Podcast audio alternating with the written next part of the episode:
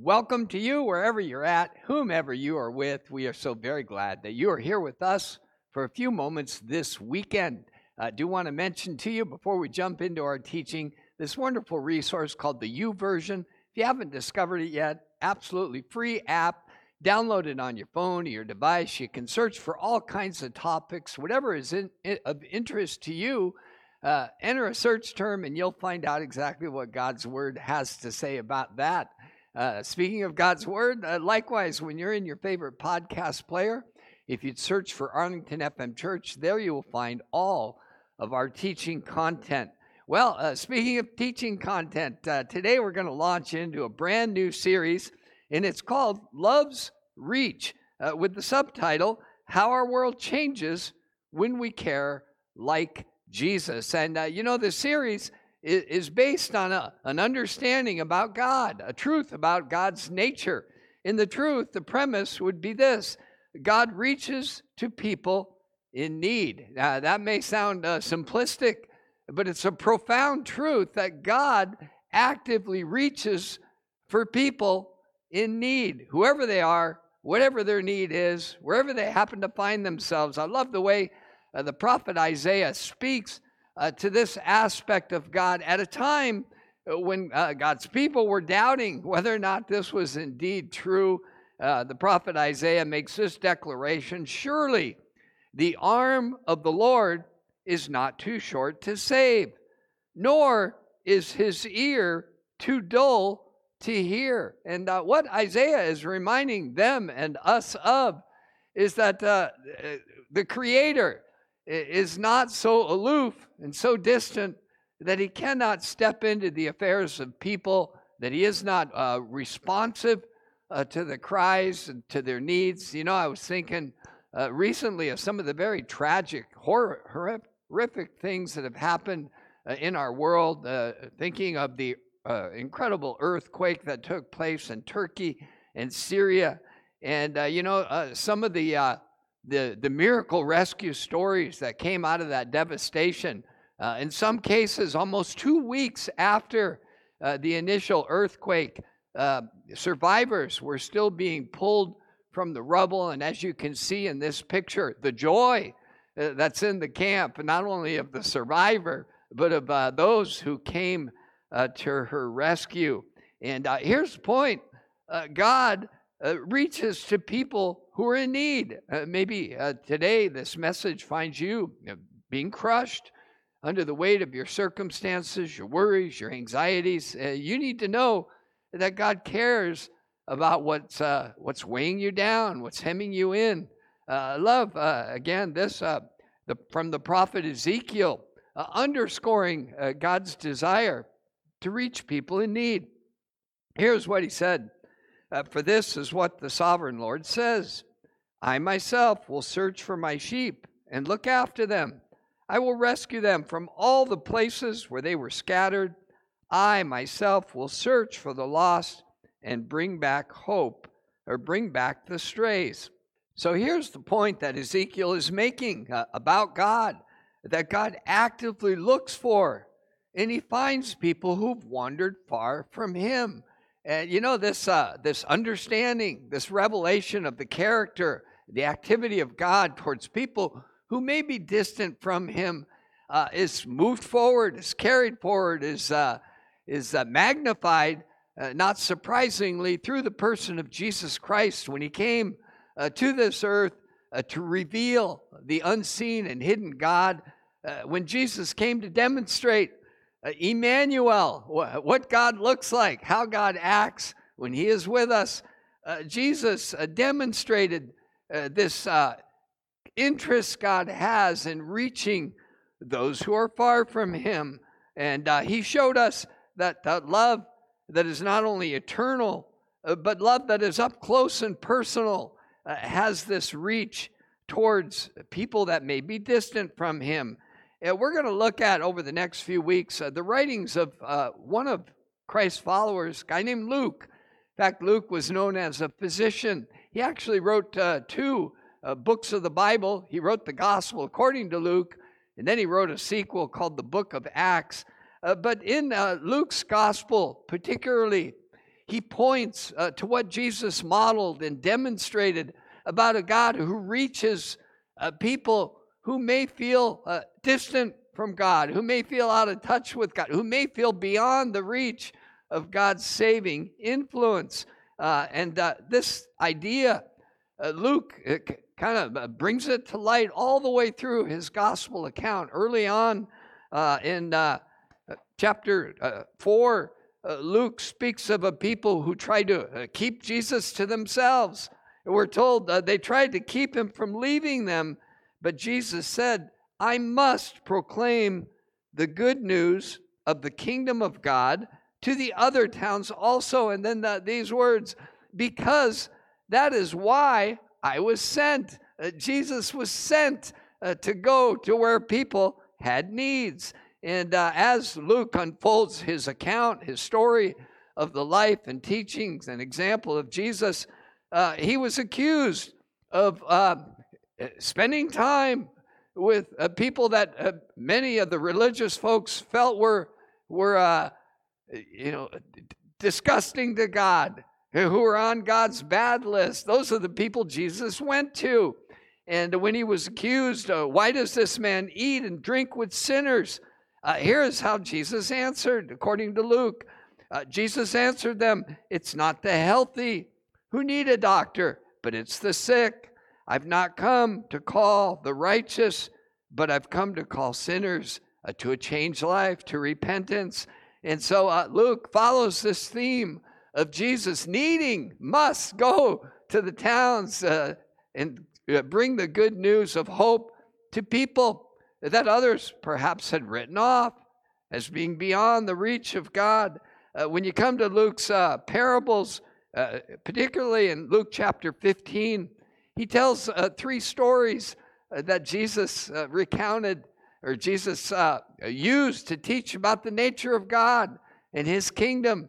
the stories were the story of a lost coin, the story of a lost sheep, the story of a lost son. And as you read through uh, these stories meant to reveal the heart of God for people. Uh, what you see is that when something is lost, there's an all out search to find it. And when uh, that which was lost is found, there's joy in the camp, much like those rescuers who pulled that girl from the rubble. Uh, Jesus is saying, Look, this is the heart of God. And this is the heart of God's Messiah. And when he's among people, is he reaches for those who have needs, regardless of what they're into, of where they are, or how distant they might feel from God. This theme continues. We come to Luke chapter 19. Again, uh, Jesus is accused of hanging out with tax collectors, uh, enjoying their company. And uh, he's in the home of a guy named Zacchaeus. He was a chief tax collector. You, you might look at uh, those people or those categories or those groups that you feel are ruining America. And uh, Zacchaeus was in that kind of group. In fact, he was a chief tax collector, and yet Jesus was moved towards him, it went to his house, had a meal with him, and when he was accused of being a little bit too close to messed up people, here's what he said The Son of Man came for this reason to seek and to save the lost. Huh, that kind of sounds like God reaches towards people who have needs. And uh, again, uh, this idea of crossing boundaries, of overcoming barriers to get to people with needs, uh, goes right to the end of Luke's gospel. We have uh, Jesus hanging on the cross. He's uh, surrounded with uh, two sinners, uh, two men who have been arrested for murder and crimes against Rome. And one of them is scorning, mocking Jesus. You saved others. Why don't you save yourself? But the other one is a little bit more humble, a little more repentant, but nevertheless a lawbreaker, a criminal. And uh, in his really what uh, came to be his last breath, he said, Lord, remember me when you come into your kingdom. And here's how Jesus responded to him He said, Truly, I tell you, today you will be with me in paradise. So from start to end, Luke follows this line of teaching where Jesus displays the heart of God uh, to reach his sheep wherever they might be found, wherever they've wandered off to, whatever is oppressing them, however their lives have transpired. The heart of God moves towards people with needs. Well, we mentioned Luke wrote a sequel. He wasn't a one hit wonder, he didn't just have a one bestseller. Uh, but after the Gospel of Luke, he writes his sequel, the book of Acts. And uh, interestingly, it follows this same theme of God uh, reaching people through Christ who may, uh, maybe uh, are considered far away from God. In fact, uh, Luke opens his sequel with these words. He says, In my former book, Theophilus, I wrote about all that Jesus began to do and to teach until the day he was taken up to heaven after giving instructions through the Holy Spirit to the apostles he had chosen. And the obvious inference is that Jesus is still doing now what he began to do and teach, only now he's doing it through his followers. And uh, he equips them to carry on this work of reaching people with needs.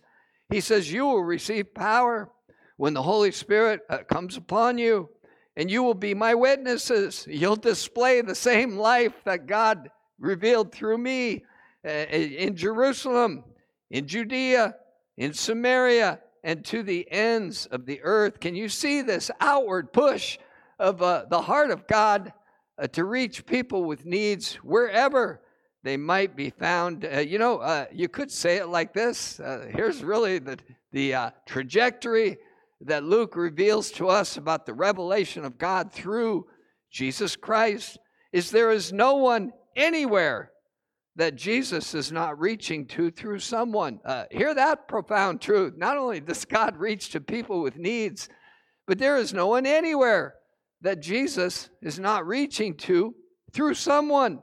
And so here's the question uh, that uh, I want to pose in this series. Uh, really, it's got two sides to it. Uh, where are you at as you hear these words? You know, what are you into?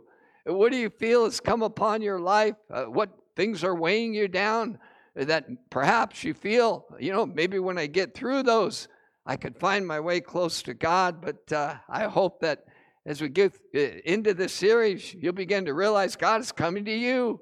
He's meeting you right in the midst of those complex situations. Uh, but here's the other side of that coin is, uh, you know, are we willing to be a part of that equation where uh, God, through Jesus, is meeting the needs of people now through his followers. And uh, are we open to that? Uh, will we be the kind of people uh, that show up uh, to those who may be distant from God, who may feel that their, their lives have, have made God inaccessible to them?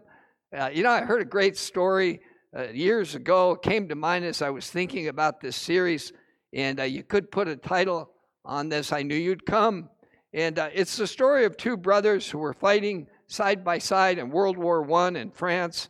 And uh, as the enemy was uh, overwhelming uh, their front lines, they had to retreat. And as they uh, began to muster in, an area where they felt that they were safe, the one brother found that he was alone. His, his brother did not join them in the retreat. And uh, so he went to his commanding officer and requested permission to go out and look for his brother, what would now be behind enemy lines. And uh, his commanding officer said, Absolutely not. Uh, most likely, you know, chances are 99.9% your brother's gone. And uh, I don't want to risk your life uh, sending you into that situation. Uh, but the, the brother continued to, uh, to, to press his, his request. And finally, uh, the commanding officer relented. He said, uh, "You know, you you can go on this dangerous mission to try to find your brother." Well, uh, kind of condense the story. He eventually did find his brother. He was wrapped up in barbed wire, uh, kind of hanging on to life by a thread. In fact, he uh, as he uh, pried his brother loose and carried him back, he died on the way. And uh, the commanding officer said, You know, I, I really didn't want to send you out. I grieve your loss with you, but uh, it was a lost cause from the beginning. And uh, the brother remarked, uh, Absolutely not, uh, because when I arrived, uh, my brother was still hanging on to life. And his first words he spoke to me were, I knew you'd come. I knew that you would come. And, and see, I think that's, a that is a glimpse into the heart of God for people is uh, he, he wants us to know uh, that He will come. That's His nature. His right arm is not shortened, His ear is not deaf. He, he sent Jesus to reveal the heart of God who came to seek and to save those that are lost. He didn't come uh, for the righteous people, He came for people with needs, people that are sick. And He wants us to know uh, when we're lost, uh, He looks for us until He finds us. Uh, God wants us to know that about Him. Uh, you know, uh, this series is called How Our World Changes When We Care Like Jesus. And really, the point of this, this message is to invite us not only to be recipients of God's desire to meet people with needs, but that also we would be God's representatives. We would be conduits of that love and compassion that God has for people that maybe have wandered far away from Him. And uh, the truth of the matter is, uh, this is what changes the world in dramatic ways. Uh, when you look at the, uh, the, the very first century church, fact, for hundreds of years, uh, the, the thing the church was most known by was their compassion for people with needs, their willingness uh, to go uh, to those who were hurting, who were broken. They didn't care uh, what their thing was, they didn't care what their faith was, they didn't care uh, what their lifestyles were. If they had needs, the early church was known uh, to be those who would come. Fact, they came to be known as those who would come when you were hurting the most. Uh, they rocked the world. They changed empires uh, because of this quality about them is they were willing to reach towards those who had needs. Well, you know, the subtitle is, of this series, uh, How the World Changes When We Care Like Jesus, uh, it could also have been this How Your World Changes When You Care Like Jesus. Uh, see, here's the truth. When we decide that this is indeed the nature of God to reach for people with needs, whatever those needs are, uh, our lives get bigger. We become more Christ like. We experience more of God. And the opposite of that is also true. When we resist uh, being God's feet, uh, God's hands, uh, the, the conduits of God's provision, our lives shrink. We get smaller and we don't experience uh, the life that Christ calls us to live.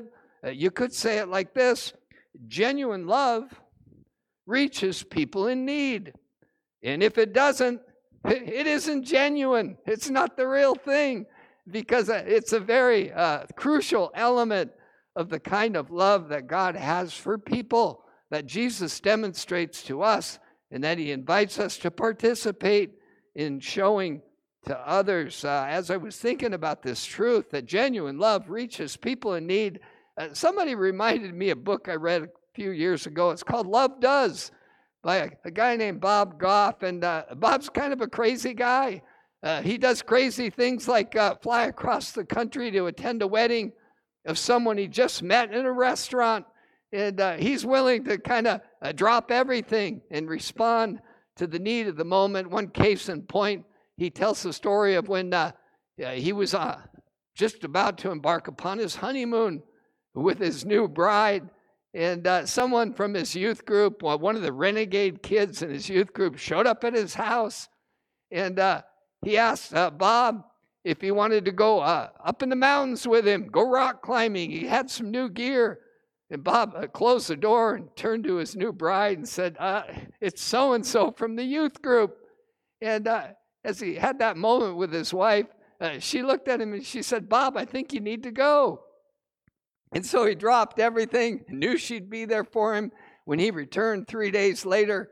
And, uh, and he went up in the mountains with this renegade young person uh, from youth group. And uh, as it turns out, uh, this weekend changed that young man's life. And uh, here's a question I want you to consider. Uh, as people who follow Christ, who have received everything, in fact, Jesus himself said, freely you have received, freely give.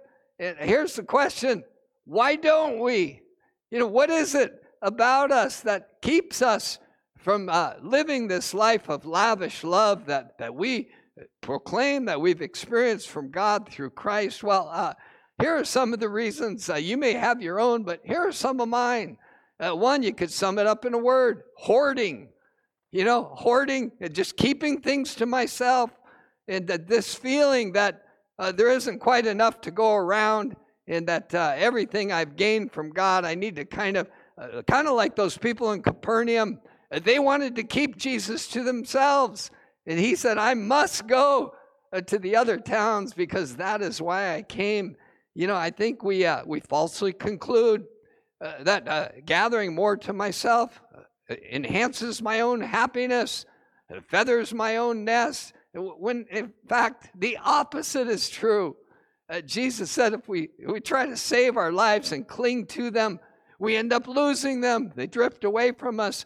But when we give them away, uh, we receive more in return. It's more blessed to give than to receive. On and on, Jesus tried to uh, un, you know, unhinge our fingers from the things that we hoard and gather to ourselves. Interestingly enough, uh, it's been uh, observed that the longer a church is around, the more of their resources are spent on themselves. Uh, hear that again. Uh, the longer church organizations tend to be around, the more their resources flow toward themselves rather than out uh, to reach those who desperately need to be rescued, need to hear good news, need to experience the selfless love of Christ. So, uh, hoarding is one of mine. Here's the next one judgmental. You know, sometimes uh, we think uh, that to offer God's best to people who are far from Him means that we accept or approve uh, their, their lifestyles or their values or their choices when uh, we think that uh, God doesn't like people who don't like Him. You know, that nothing could be further from the truth.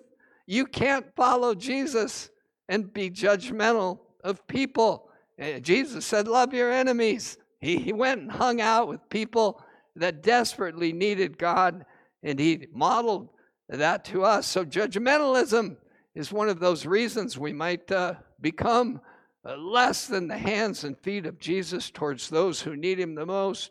Uh, here's one uh, that I often wrestle with fear and shame.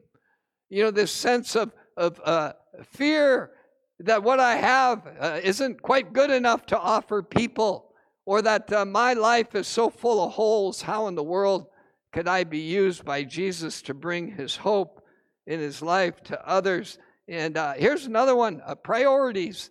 Uh, we just get our priorities mixed up. We somehow think that uh, reaching others is like, uh, you know, it's like an accessory, an add on to our faith, but not really the central issue. And uh, I would just ask you to consider if you don't have a lifestyle of moving towards people with needs who are desperate, for the hope and the love and the forgiveness and the, the guidance, the, all of the wonderful things that we have through Christ.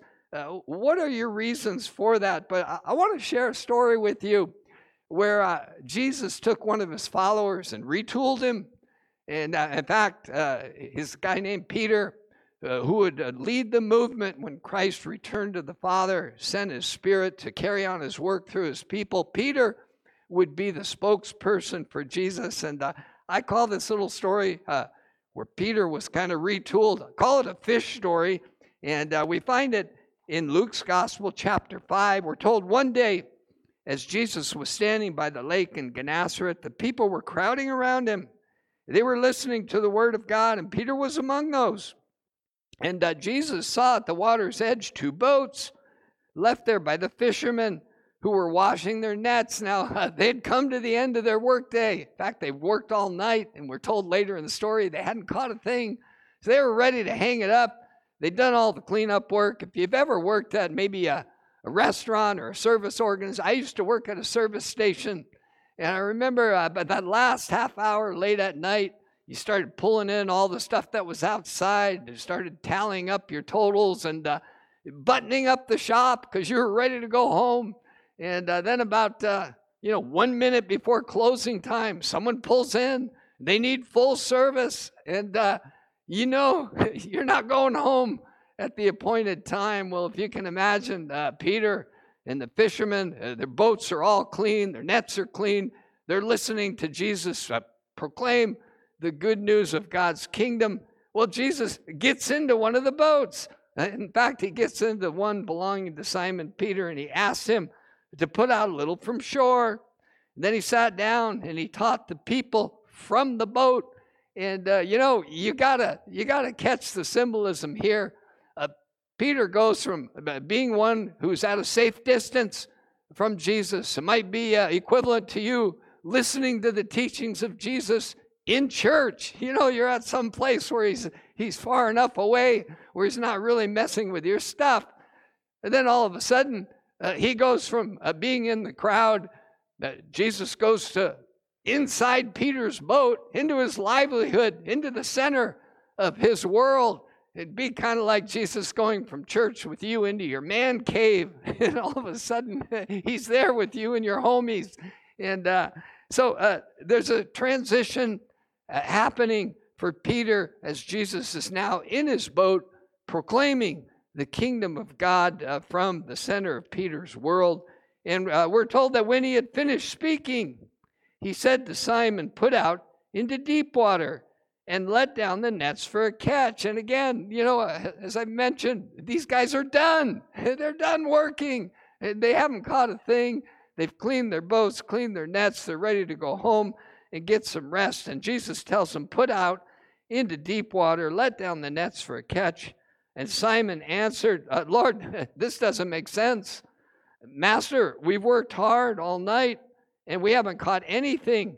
But now, these important words out of the mouth of Peter, but because you say so, uh, I will let down the nets. And uh, on those words and that response, everything hinged and everything changed for Peter. When they had done so, when they did what Jesus told them to do, they caught such a large number of fish that their nets began to break. So they signaled their partners in the other boat to come and help them. And they came and they filled both boats so full that the boats began to sink. You know, if you've ever seen a depiction of this, it really is, uh, as some uh, Bibles title this section, the miraculous catch. It is a miraculous catch, a fish that blew their minds. And uh, maybe you're thinking, well, did that really happen? Uh, can that actually happen? Well, here's the truth. Yes, it did. In fact, it happened right here in our area in the Puget Sound. I read about this just this week. Uh, this is called a uh, miraculous catch of fish. Uh, it happened in the late summer of 1958 after a, a plentiful season of sockeye fishing here in the Puget Sound. Uh, this boat, uh, called the Emancipator, it was a 65 foot wooden boat out of Gig Harbor. And uh, through this incredible season, it was one of the top uh, catchers of fish. They had hauled in over a 28 day period. They had hauled in over 25,000 fish. that's over a thousand fish a day. That's quite a catch, but that's not the miracle part of it. When the State Fish Commission offered a last minute one day extension, uh, the uh, the crew of the Emancipator said, uh, We're all in. They jumped on their boat. They went out. They let down their nets for a catch. And uh, here's the uh, description of what took place. Um, they said what happened next was mind boggling. Uh, within the nets, as they began to pull them up, there was a, such a frenzy of teeming fish. They said it was like water boiling as if in a huge cooking pot.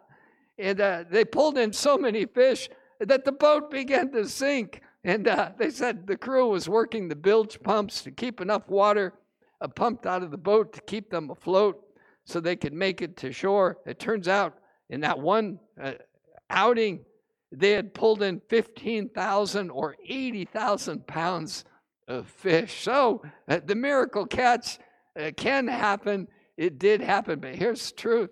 Uh, when it happened with Jesus, it happened on demand uh, on His Word. And it happened when no one was catching anything. And it happened with a specific purpose. Uh, Jesus was wanting to reveal to Peter uh, the generosity in the heart of God, uh, the ability of God to do incredible things through His people in meeting the needs of others. In fact, that's exactly where Jesus goes with this miracle. Uh, but first, as I mentioned, uh, Peter needs to be retooled. When Simon Peter saw this miraculous catch of fish that was sinking both of their boats, we're told he fell at Jesus' knees and he said to him, Go away from me, Lord. I am a sinful man. Uh, there's that fear and that shame. Uh, for he and his companions were astonished. They knew that God was up to something here. They were astonished at the catch of fish they had taken, and so were James and John, the sons of Zebedee, Simon's partner. You know, as I mentioned, I think oftentimes uh, we won't step into those risky situations of being God's concern, God's care, God's compassion for people that are not like us, for people that we might consider far away from God and any lifestyle that God would advocate. Uh, we won't step into those situations because we feel incapable, fearful, perhaps aware of our own brokenness, and uh, love the, response of Jesus as Peter falls to his knees and says, Lord, uh, go find someone else because I know what I'm made of. Uh, Jesus said to Simon, Don't be afraid. From now on, you will fish for people. And so they pulled their boats up on shore.